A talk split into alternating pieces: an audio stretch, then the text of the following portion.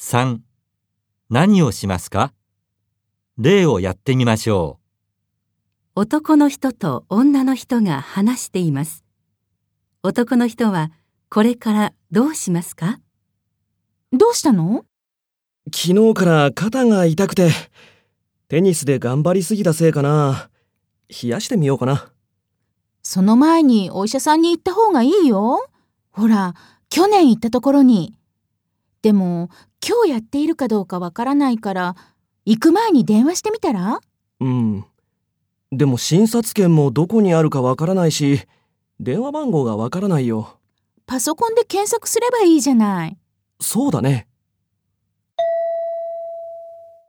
男の人はこれからどうしますか？